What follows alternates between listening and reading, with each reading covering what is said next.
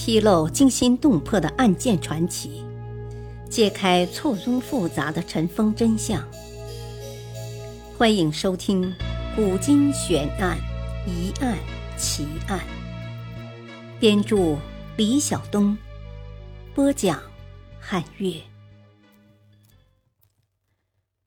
和尚皇帝梁武帝萧衍痴迷佛教，终误国。一。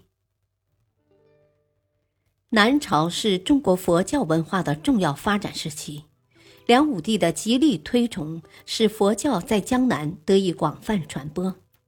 梁武帝在位期间，曾四度舍身，成为中国第一位和尚皇帝。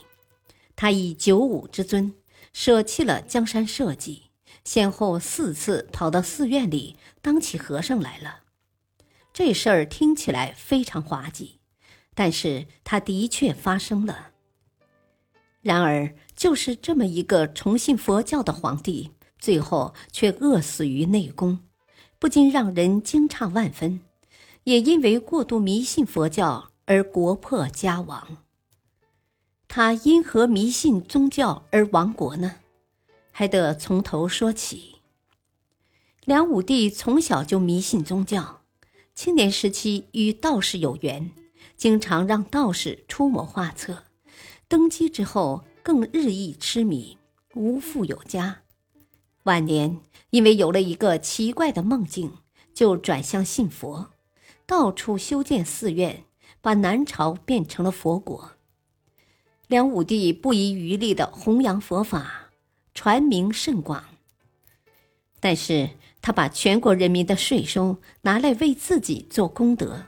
以百姓的饥饿为代价，实属荒唐。《资治通鉴》记载梁武帝的这件事情说：“修建浮屠，百度糜费，使四民积馁。”意思是耗费了国家大量的钱财，修建了无期数的寺院，使四方民众处在饥荒挨饿之中，不顾百姓的死活而做功德。其意义何在呢？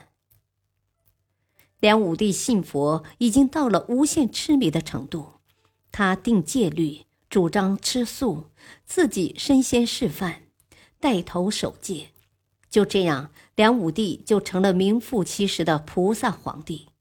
他自己信佛后，不近女色，不失新婚，并且要求全国上下效仿，人人学佛，个个守戒。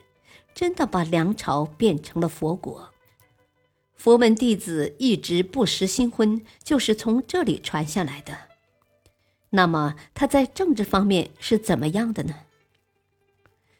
南朝是经过了宋、齐、梁、陈四个朝代，比较有作为的就是开国皇帝刘裕。梁武帝在位四十八年，是最长的一个皇帝。刚登基上任的时候，梁武帝很有抱负，想励精图治，有所作为。他勤于政务，孜孜不倦，积极采取一些有利的措施。晚年的时候，由于做了个奇怪的梦，就开始迷恋佛教，变得昏庸腐朽，招致侯景之乱。梁武帝疏于朝政，致使国事荒废。又由于他的弑佛之举，浪费了不知多少国家财力，造成国力衰退。这里不得不提一下侯景之乱。侯景之乱指的是南朝梁武帝太清二年（五百四十八年八月），东魏降将侯景勾结京城守将萧正德，举兵谋反。当时正值梁朝政务松弛。防备松懈之际，侯景军队很快就包围了台城。次年二月，因兵尽粮绝，台城陷落，梁武帝被软禁后饿死。感谢收听，下期播讲二，敬请收听，再会。